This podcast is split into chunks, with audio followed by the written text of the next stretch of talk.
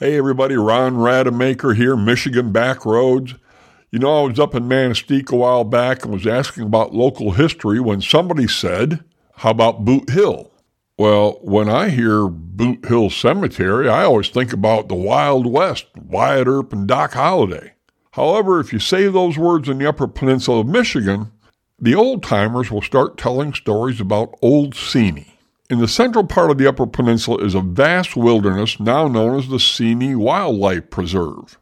On the eastern edge of the preserve is the town of Seney, and while most travelers just roll on through to their way somewhere else, there's great history at this obscure crossroads. Seney does have an old cemetery that is still known as Michigan's Boot Hill. While it didn't become as famous as the one out west, it did become the final resting place of some famous and infamous characters. Many of those buried here were legendary, larger than life lumbermen and adventurers.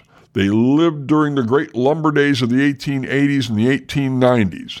Some were immigrants, shanghaied and stranded here, their identities lost in forgotten lumber camps.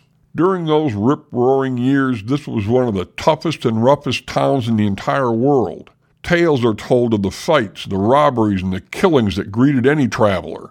Characters like Leon Czolgosz, who later assassinated President McKinley, and P.J. Snapjaw Small, who earned his whiskey by biting off the heads of living snakes and frogs, left their mark here. Snapjaw made it into Michigan's Boot Hill after biting off the head of another lumberjack's pet owl. Then there were Pump Handle Joe and Protestant Bob McGuire and Stubfoot O'Donnell, barroom brawlers of the most murderous sort. If you head straight south of town for a mile or so, you'll come to the old cemetery, Michigan's Boot Hill. Most of the graves are still there, but only one or two of the old markers have survived the passing years. Many were buried with no records kept at all. You can learn about those days by visiting the local historical museum open all summer long. They have lots of artifacts and old records. You can find out about Wiry Jim Summers, Frying Pan Maggie, and more. There was one famous lumberman who survived his time in Seney, Silver Jack Driscoll. His legend is large, from the Tittabawassee River all the way to the Huron Mountains, and it is in those mountains where he claimed to have found a gold mine. After 1893, Silver Jack spent his last days in L'Anse, fighting, drinking, and brawling as always.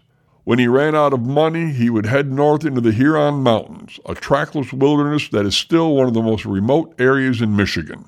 Silver Jack would reappear after a couple of weeks, resupplied with gold nuggets and sometimes silver. He would hang around the saloons until he was broke then head out again. Concerned citizens tried to track him into the mountains, no doubt concerned that he would twist an ankle or get mauled by a bear and need help. But he always managed to elude them. Soon he would be back with more nuggets. He never divulged the location of his mine, and the secret of its location is now lost, just like Silverjack's final resting place. The village of Seney is at the junction of Route 77 and Route 28. The cemetery and the historical museum are just south of Route 28. This is Ron Rademacher at MichiganBackroads.com.